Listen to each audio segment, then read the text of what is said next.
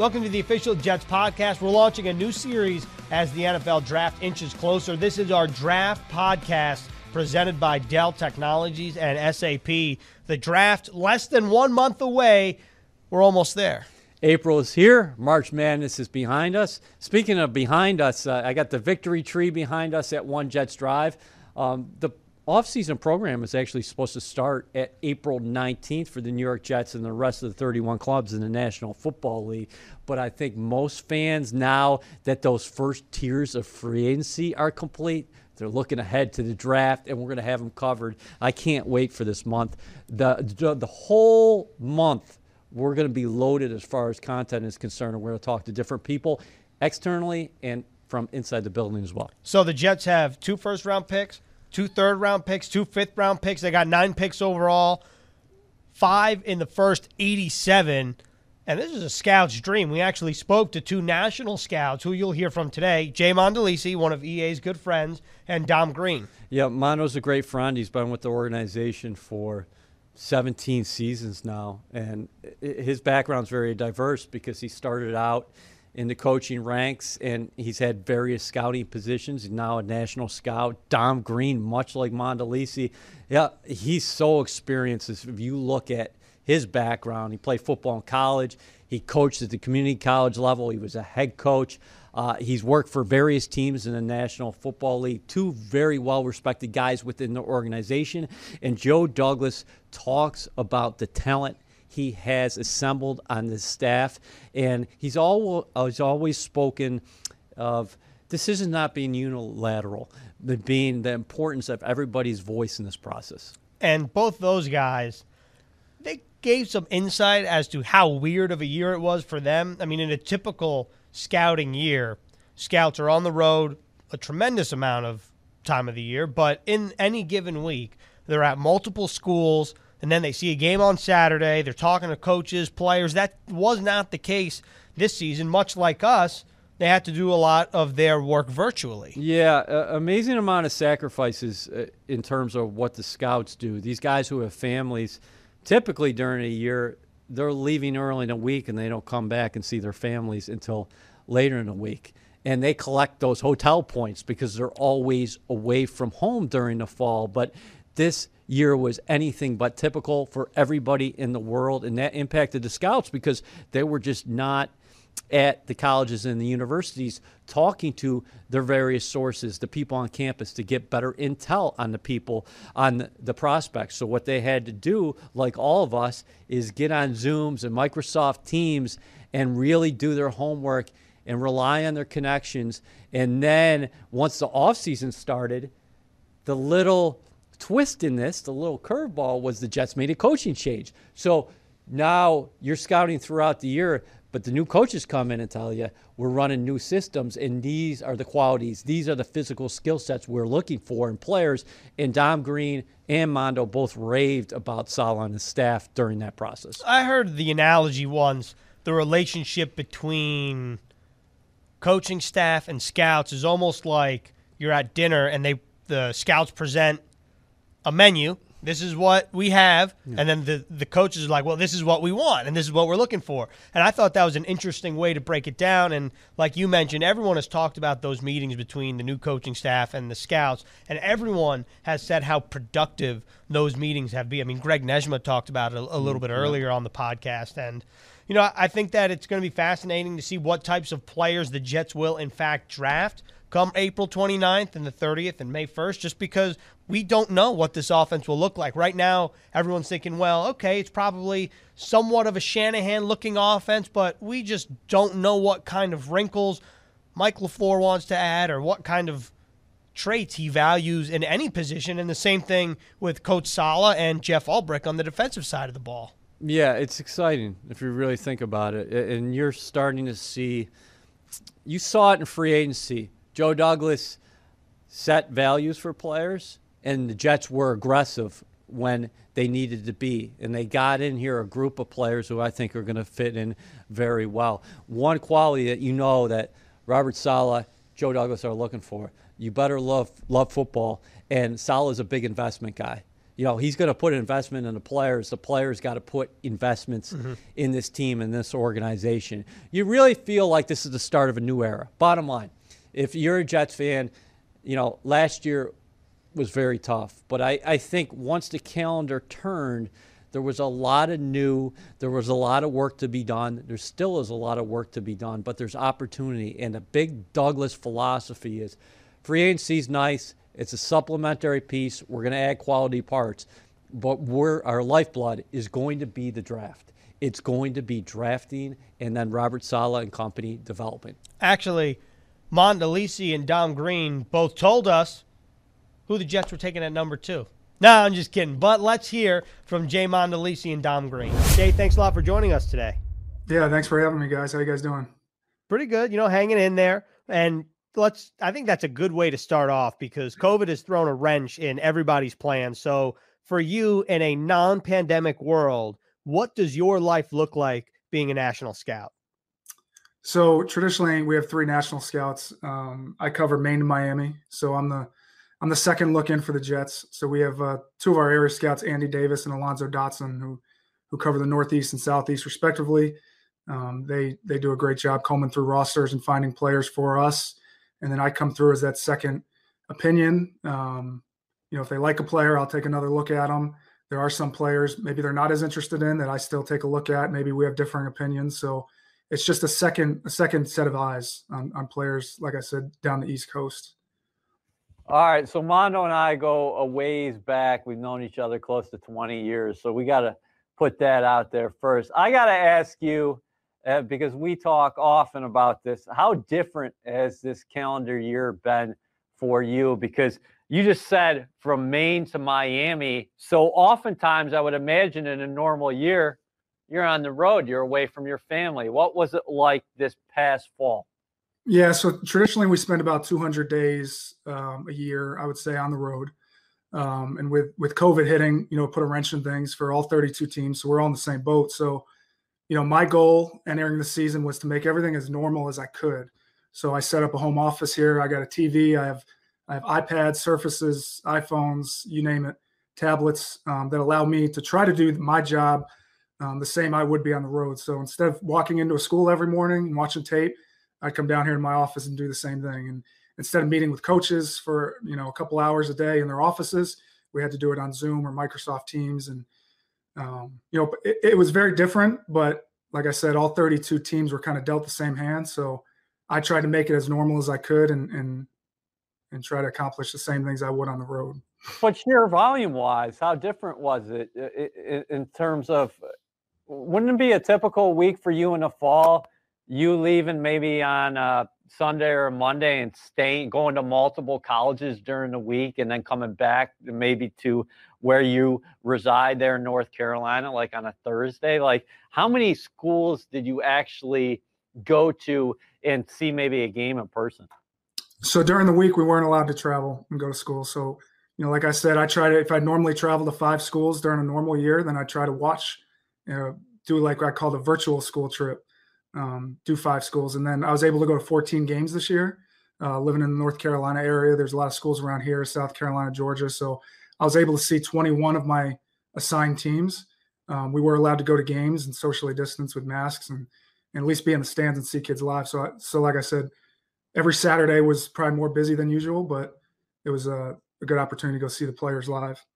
You said you went to 14 games this season. Just to put things in perspective, how many games – would you have gone to if COVID didn't exist? I would say still in that 10 to 10 to 12 range. Um, you know, a lot of, a lot of our legwork is done through the week. Um, we see these guys practice, which to me is a little more valuable than the games. Obviously, we'll get the games on on tape. We'll be able to watch that. But as far as seeing guys live, there's a lot more volume during practice. So Monday through Friday, we're we're out on the road watching guys practice for three, four hours at a time. Um, so I was able to go to a few more games, but um, like I said, probably about 10 on a normal year, but really the weekends are a time to kind of get back home and, and regroup for the next week usually. But this year, the, those Saturdays were really the heavy lifting for us as far as seeing guys. Uh, somewhat of a blessing in disguise for you on a personal level because you mentioned in a normal year 200 nights you're away from home uh, so many nights during the fall and you got two young sons uh, adorable young sons, and Bryson Landon and a beautiful wife, and Michelle. I would imagine you spent a lot more time, a lot more quality time with them this fall. Yeah, yeah, that was one of the definitely one of the benefits of this. Um, you know, being able to be a dad a little more and bring my kids to school, which isn't something I'm usually able to do. Or, you know, I joked we had we had meetings through February and we'd take a five minute break and I was able to go play some street hockey for five quick minutes. So, you know, that part's been great. But at the same time, you know, we do have a job to do. And luckily, my kids and my wife were understanding of that. I, I joked that this is kind of like a radio station where when my doors were shut, I'm on the air. I can't be bothered. So, you know, it was kind of that balance. You know, they're used to me being on the road or being gone, and now they had to learn that, hey, I'm working, but I just got to do it here. So that's definitely one of the better parts being around more. But you know, like I said, we, at the end of the day, we still had a job to get done.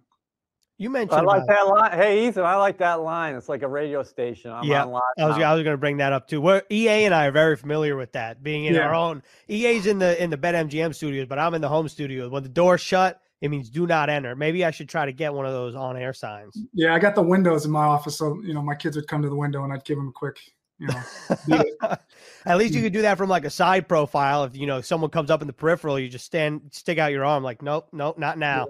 Right. But no when, Jay, when you mentioned about seeing players live, uh, just generally speaking, how difficult is that challenge this year when you don't have the same access and you're trying to project players not only that played, but also who didn't play in 2020, whether because of opt outs or because their seasons were canceled? So the thing I would say that at the end of the day, it's the film, right? Like the film is most important, and and that didn't change from our standpoint. You know, they still played games, which we were really fortunate and we still got all the film, so we're still evaluating the players. as far as seeing guys live, you know, that's a chance for us to kind of see them interact. It's a chance to see them physically, how their bodies are, and and how much they can develop physically. Um, it's a good chance to see them interact with their teammates, and it's a good chance to talk to them one on one. So while it was a bit of a challenge not seeing them as much, like I said earlier, 32 teams were in the same boat, so no one's going to be able to use that as an excuse. But me being able to get out to see the 14 games and then going out to the Senior Bowl and being able to conduct 130 some odd interviews and seeing them practice. And now heading into this week, we're going out to pro day. So I think at the end of the day, we'll get everything we needed. It might have been a little navigating through to get to where we are going to be in April, but at the end of the day, we'll still get to see basically every player we need to see, and and the film's still there. So we're not going to make any excuses. Two parter. Uh, you just mentioned Mobile, Alabama, and the Senior Bowl. Uh, how unique was this year? And then how different does it feel? No combine this year that you guys are just going straight to pro days. Yeah, the, the Senior Bowl was great. They did a great job putting that on. Um, there's a lot of skepticism going out through the fall if it was going to happen. Um, they were able to make it happen, and, and not only that, but we, we, really felt safe. You know, there's testing done every day. Um, we were socially distanced. Um, they kept everyone apart at practices, and and even through the interview process, which we've never done 130 interviews. It's just it's not as easy to do that, but they were able to set it up so every player came to your table. Um, you didn't have to fish guys out, and they had a you know barrier to keep things um, socially distant, and we were able to interview those, and and those are really valuable. Um, as far as the pro, as the pro days go, you know, not much changes there either. I mean, at the end of the day, they're still going to run 40s, they're still going to do position drills, they're still going to jump, we're still going to measure them. You know, now they've got one chance to do it; they don't have two. So a lot of guys work out the combine, and if that doesn't go well for them, it's all going to come down to their pro day. But now we're going to be going out there, and, and this is your one shot to impress us. So that's different, but you know, not much else will change from that standpoint. You kind of talked about it when you were mentioning the pro days, but I think a lot of fans or a lot of people that follow the NFL will say, like, well, what can you really learn at a pro day? Because most athletes look good in shorts and a t shirt going through different position drills. Can you expand on that a little bit more about the benefit of pro days, not only this year, but in every year? So I would say this year more than ever, the, the measurables are going to be really important because of COVID going on last spring. And then with no combine, we don't have verified measurables on some of these guys. So as far as height, weight, their arm length, their hand size. This this will be our first chance to measure them from that standpoint. Um, the testing is always a valuable tool. Um, it's not going to drive our decisions, but a lot of times, you know, if a guy tests well or maybe he doesn't test well, that's a great um, reference point to go back maybe and watch some tape. So so maybe we have a player that we thought was you know really fast, really explosive, and he ran poorly. You know, that's not going to kill the player, but it's going to force us to maybe go back and just double check, you know, the tape. So we we like to look at as like a cross check um, from that standpoint. And it's also our chance to see them up live doing drills, see their footwork, see their athleticism, stuff like that. It's just another exposure up close to these guys. We talked to Greg Najma recently. He raved about the meetings the personnel department had with Coach Saleh and his staff here in the off season. When Saleh was hired, and you knew that new systems were coming in place on the offensive side of the ball under Mike LaFleur, on the defensive side of the ball under Saleh and Ulbrich. Uh, what happened? How did that impact you guys in terms of them coming in and talking about their systems and, and you talking about your processes as well? So we've already evaluated all these players, right? And and we kind of know how we feel about them. But what our coaches did a tremendous job of is letting us know what they like. And at the end of the day, traits are still traits. Guys are either fast or they're strong or they're competitive, all that. But we had a better feel for what fits into their system. So, you know, whether it's size or speed, whatever qualifiers there are for their systems, we're now aware these are what works. And maybe this isn't what works. So now we know as we go back out on the road here in March, these are the type of guys that our coaches want. And and they did a great job of explaining that and showing us some of the traits they really like to where maybe we can have a bit of a sliding scale. If this guy's really good at one thing and not as good as the other, he might fit into what they do. And Is it diff- Oh, sorry. Go go ahead. Go ahead. say our our we've done a really good job adjusting our terminology as well because every coaching staff, you know, there's still 11 players on the field, but they have certain ways they like to call things. Um, so we've had to adjust on the fly, which has been good. And and like I said, they've been really active and kind of letting us know their standards. Is there what challenge? How difficult is it to get a feel for a prospect when you're meeting with them over Zoom as opposed to meeting somebody in person, let's say at the Senior Bowl, and getting to meet somebody face to face, even though you're distance with the plexiglass and the mask? Like, is that difficult? It can be. You know, you try to throw them off the best you can. You know, these guys are are trained on what questions to answer and what they're going to be asked. So you try to make it as much uh, as much comfortable as they can be, and just kind of get to know them and try to ignore the fact that you're on Zoom and just talk to them and and try to do as many interactions as you can. And maybe it's setting up the Zoom. We get to learn a little bit about them, and and you know once we get on it, we'll ask them about their family and about how they learn and their their system. So it's it's not too different. At the end of the day, you're still talking to each other, but you know it's a little bit of a challenge to get them comfortable. What's the mood of the scouting department knowing that you have all this draft capital in 2021 to use? I, I don't think you could be more excited as a scout to have this many picks. Um, you know our work is going to get put out there um, with uh, five picks in the first three rounds, and we're going to have another one early in the fourth and two more in the fifth. And and Joe made a point that if we stand where we're at after the fifth round, we'll have had an entire draft's worth of picks, you know, before we even get to the sixth round. And you know, we spend 364 days just just grinding away and getting as much information as we can to provide to Joe, and, and we're confident he's going to make the right decisions based on the information we give him. Now joined by another national scout, Dom Green. Dom, thanks for joining us today. Yeah, thanks for having me. It's uh, it's good to be here. So you know, I didn't ask Jay Mandolesi this, but I kind of regret it. So I'm going to ask you. This is how we're going to kick things off. As a national scout, how many of the 50 states have you been to? Oh, hey, wow. right off the bat, Tom. wow. Uh, well, I mean, the way we do it is so like I have the the central part of the country, basically the central time zone. Jay does the eastern half, you know, the eastern time zone basically, and uh, Zach Trudy does the western or the you know the mountain zone. So, um, so you know, we don't go every state in the union. We just kind of have a, a broader area than uh, than our area guy does. But Dom, I think over the years, that's what Ethan was saying. Right. Uh, yes. Oh, over the years. Yeah. Uh, I, I I've never been up up in like the Colorado, Montana area, or you know Washington, that type thing. Um, but we've covered pretty much all of them. But I, am I'm, I'm sure I don't I can't speak for the other guys. I know for myself, uh, I got the south, I got the eastern half covered for sure, and and Texas. But um, that western side, I could still do some uh, some uh, experience in out there.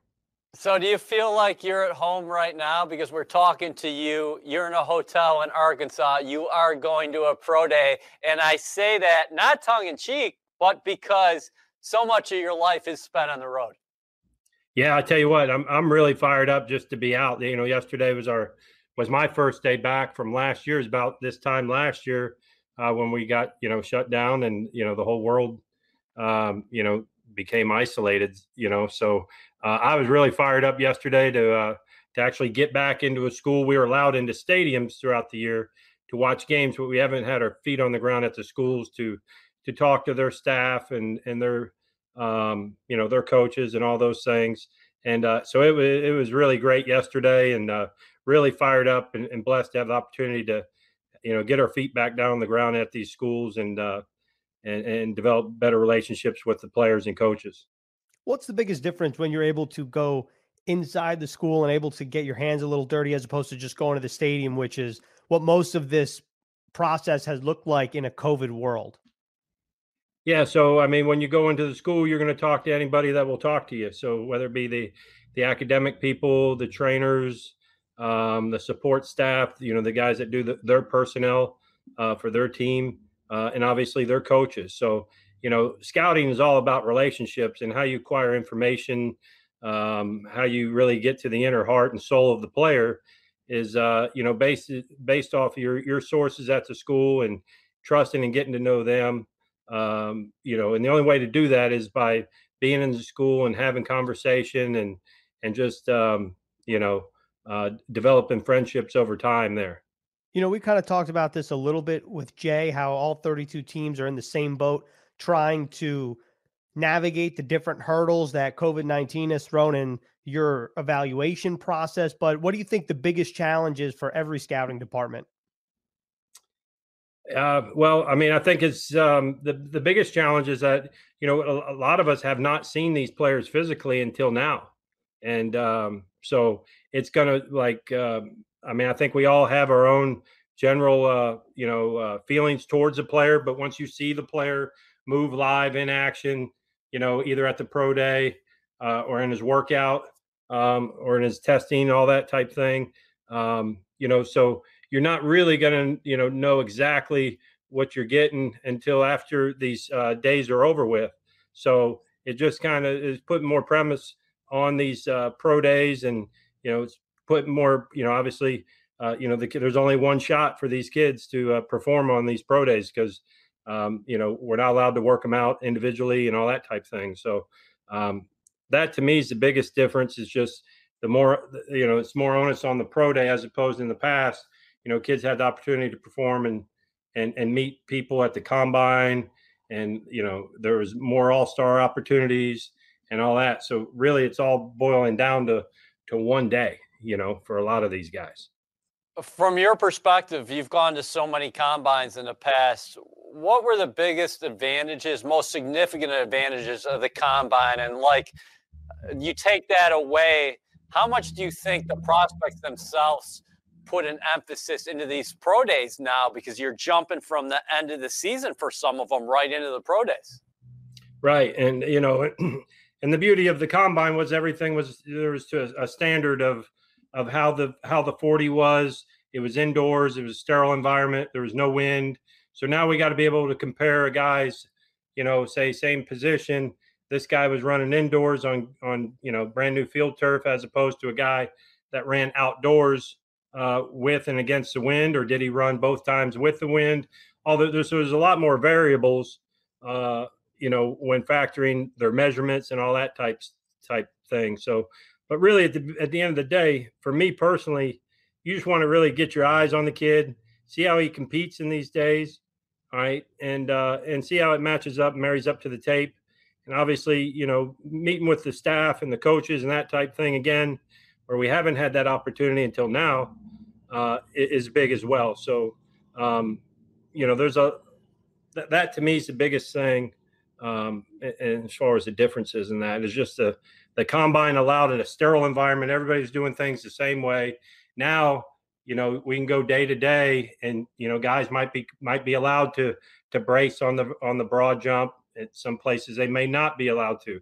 So it's it's um, uh, it, it's gonna it's gonna take some some thought and um, you know you're not going to just be able to compare uh, apples to apples if that makes sense what about as a group you know how excited are you guys to finally take all your work all year round and finally put it on paper per se and show yeah.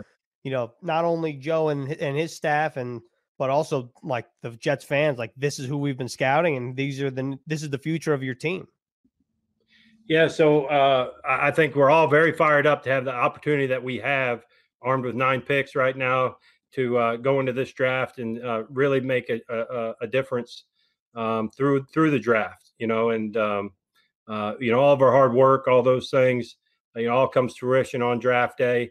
But really and truly, uh, all of our work is, you know, the, the our reports stay with the player, so it doesn't go, uh, it doesn't get dismissed just because we don't draft a certain player. It'll our our work will stay with that player as he progresses throughout his time in the NFL, if that makes sense. So four or five years from now, when say a player from another team is up, you know, our, that way our, our pro uh, scouts will have an opportunity to go back, read our character, read what we thought about the player, and uh, you know, and it helps them make a decision moving forward in free agency. So, you know, th- that's why, uh, for me, anyways, is, you know, having your boots on the ground at the school and, uh, you know, really diving into each player's makeup, their character, all those things, it, it's really important. And uh, obviously, whoever we select, um, you know, it, we we need we need that player to be who we said they were going to be, if that makes sense. So, um, yep. I, I know I know a lot of us are all fired are very fired up to be, you know, when you got nine picks, you know, you feel like you can really uh, impact the team. What was your initial reaction when you heard that the Jets had a new coaching staff? And how did those meetings go with Coach Saleh, a new offensive coordinator, Mike LaFleur, of course, mm-hmm. a new defensive coordinator, and Jeff Ulbrich as well? You guys are changing up systems because everybody that Ethan and I have talked about have said the communication eh, was just tremendous in those sessions. Yeah, it was great. You know, ha- haven't met them. I look forward to meeting everybody personally, but just listening to everybody on the on the uh, team's call and uh, and listening to what our coaches want and and having a a, a clear, uh, concise uh, vision uh, for how they want to, you know, each side of the ball to be to be built, and uh, it, it's great. You know, because as a scout, you know, our, our, job is to find out what a player can do, not necessarily what he can't do. So feel like everyone can do something. Right, it's just a matter of you know, is the guy a fit for what we want? You know, uh, with the New York Jets. So um, it, has been really good this so far, and, and really look forward to uh, you know getting back to New Jersey and getting in the office and meeting everybody personally. This time last year, Dom, which was when everything kind of went haywire and when everything mm-hmm. became all virtual. Now that you've had, you know, almost a year of all virtual meetings and a virtual pre-draft process, do you almost feel more prepared in a virtual space than, you know, a year from now or a year in in reverse, if that makes any sense? Yeah, for, for me personally, uh, uh, you know, I think we, we can all benefit you know obviously no one wanted to go through all that and uh, but but you can take benefits away from you know some of the some of the hurdles some of the things uh, you know we had to overcome you know through like video sessions and all that type stuff that will benefit us moving forward and help us as a staff and uh, as a group collectively um, you know be able to share ideas uh, listen to one another all those type things and you know because we don't necessarily have to be in all in the same room, if that makes sense. So uh, I think in that regard, it, it's uh, it's helped uh, a, a, lot of the scouting community. Is that music to your ears as a scout when Joe Douglas says the main way we're going to build this thing is by drafting and developing players? Yeah, it is because I mean, uh, at the end of the day, you know, it's a collaborative effort uh, of all parties involved. All of our, you know, oars are in the water. Everyone's pulling the same same way and same direction, and uh, and it's really good. It's really refreshing. Um, you know, because the draft, you know, you want to develop your own and uh, and and and build through the draft because that's uh, you know the core uh, of your football team. Really fascinating stuff from both of those guys. Just giving a peek behind the curtain as to what their processes look like. And April 29th, here's the good news. Last year, everything was virtual people were scrambling. How do you work from home? What's the draft going to be? Roger Goodell was announcing the picks from his home. Now it seems like each team will have a contingency in their war room, in their building, a limited number, and the draft will be in person in Cleveland, Ohio. Yeah, how about that? The draft in Cleveland this year, and if the Jets stay at number two, uh, Jets Nation doesn't have to wait to hear that first name called. But make no mistake about it, those other eight picks are very important too. I know a lot of longtime scouts, a lot of longtime personnel people will say, you really build the core of your roster on days two and days Mm-hmm. three. You got to hit on those early picks. There's no doubt about it. Um, you know, and it's just interesting, and we're going to be talking about it for a month now. But at the top of the draft, and you've done so much study on this so far, those first 10 picks feels like it's going to be dominated by offensive skill position players. A- And what's crazy is with if there's a run on quarterbacks early in the draft, a lot of the top skill position players mm. will be essentially five through 10, six through 10, and we'll see what happens. It's going to be fascinating. But you, you know what I really love about the draft, and this is such a minor thing, and I'm such a sucker for it. And we didn't, we got it last year to a degree. I love the phone call from the GM to the prospect. And, you know, over teams, it was good. But, you know, I love seeing the general manager pick up the phone, the hardwired line, hear what the prospect has to say, the, the raw emotion from the prospect. I mean, I, I'm such a sucker for that. I love it. Yeah, there's all these uh, series on, on television, and they say, you know, these these are real dramas. There's no drama like sports, that event itself, but also, can you imagine you at 21, 22 years old getting a call to be drafted in the National Football League?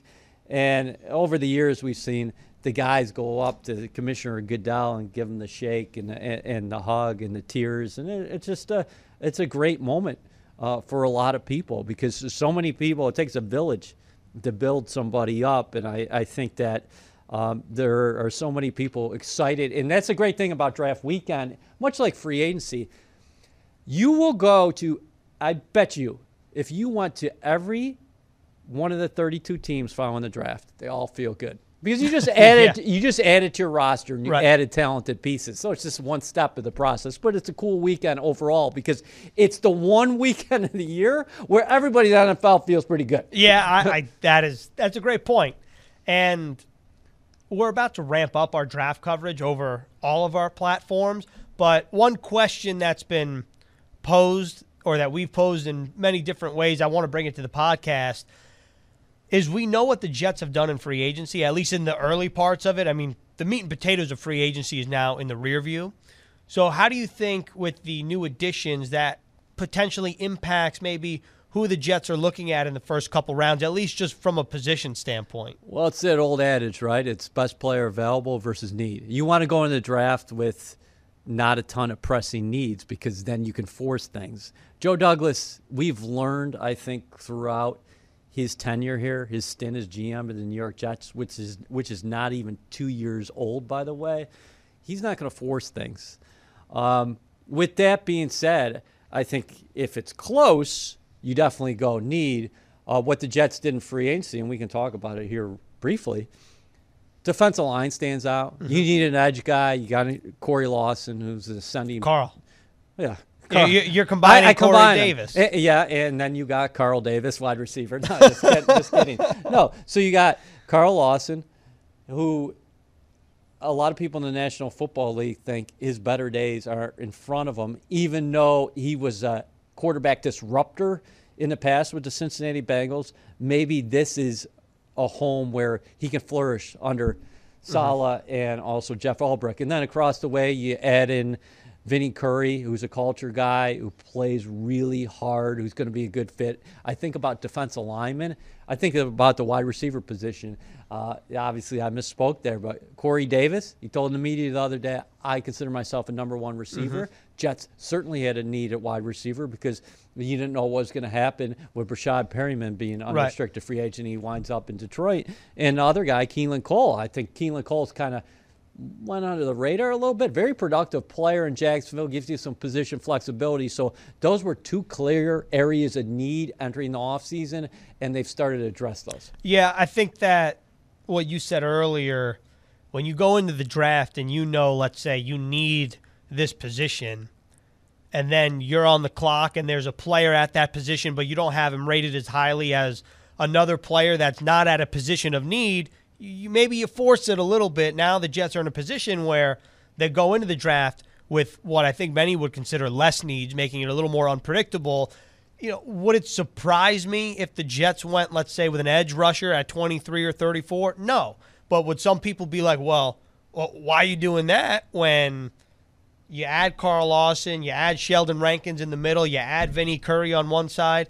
I mean, th- this is really where – it becomes unpredictable because the Jets can do so many different things. And also, it's just going to depend how they view a certain player and who's on the board when they're on the clock. Oh, and Rankins, I'm glad you mentioned him because he makes it fun because just imagine a rotation on the defensive interior. You got Fatukasi, you got Shepherd, you got Rankins, who's, uh, you know, when he's healthy, he can really go and push that pocket. Quinnen Williams is one of the he's the top player on this roster right now if you mm-hmm. just look at it. And uh, put him and Mekhi Becton side by side. I don't care.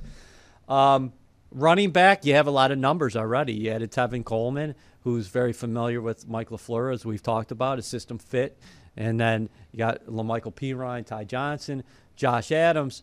Uh, so there are a couple positions that stand out as we sit here, and this could change tomorrow. But nickel, who's your nickel opening day? That's a question right now. Brian Poole remains an unrestricted free agent. Uh, Javelin Guidry did some good things for you last year. How you situated the cornerback position. Also at guard, you added Dan Feeney in free agency, the mullet as you called him. Um, you know what what potentially are you're going to do there. Tight ends fascinating just because where the Jets are at. They're at number two overall. And this dude from Florida, wow, where, he's where, he's a freak. Where is Kyle Pitts going to go? Well, see, okay, so this is a great question. Let's just have a little fun here. Let's say, well, number one is a quarterback. Okay. Yep. That Jets are not at number two. Most people would say quarterback, right? Number three, most people are saying quarterback. Now you're at four with the Atlanta Falcons. Okay. Let's say they stay put. Are they going the Matt Ryan successor? Yep. Are they adding Kyle Pitts to an offense that has Julio Jones, Calvin Ridley? I mean, that would be sick. All right. So, uh, I mean, where do you want to go in this scenario? Well, I don't know. I, am just wondering as you were talking, I'm, we talked to somebody from Cincinnati the other day. And while you were talking, I just started thinking, what if Cincinnati's got Joey Burrow, who went to LSU, was very impressive his rookie season, got banged up a little bit, and they had Ja'Marr Chase on the clock, mm-hmm. but also Kyle Pitts was still out there. See, I think that's fascinating. Let's say for this and and, and Sewell. okay, so let's say for, for this argument, I, I, just want to bring this full circle, little Jets tie here. Yeah. Let's say number five is Ja'Marr Chase. Yep. Number six, the Miami Dolphins on the clock. Do they go Kyle Pitts, and or do they help out their young quarterback with Penei Sewell? I don't know. That's why we love the draft. And I want to be clear about the quarterback position because we're going to talk to people about the quarterback position here over the next month. There's no doubt about that. But the last time Joe Douglas talked, he was clear that he thinks that Sam Darnold's an unbelievable talent and he's going to reach the ceiling in the National Football League. But he will listen if people do call. Right. And there are a lot of quarterbacks in this draft that people think awfully highly of. And we're taping this a couple days on the heels of a couple impressive pro day workouts. Right. But and you can fill them in on that. well, uh, I mean, it, Zach Wilson, Justin Fields, both trained by John Beck, both had similar scripts, so it seemed. Both very impressive throws, or very impressive throwing sessions, should I say? And you know, we'll How see. How about Fields running a four four? Yeah, it's insane, especially at the weight that he is. But yeah, look, there are a thousand different layers to this onion, and we're going to break them all down right here on the Draft Podcast presented by Dell Technologies on SAP on the official Jets podcast. And we'll be back next week with some more draft talk.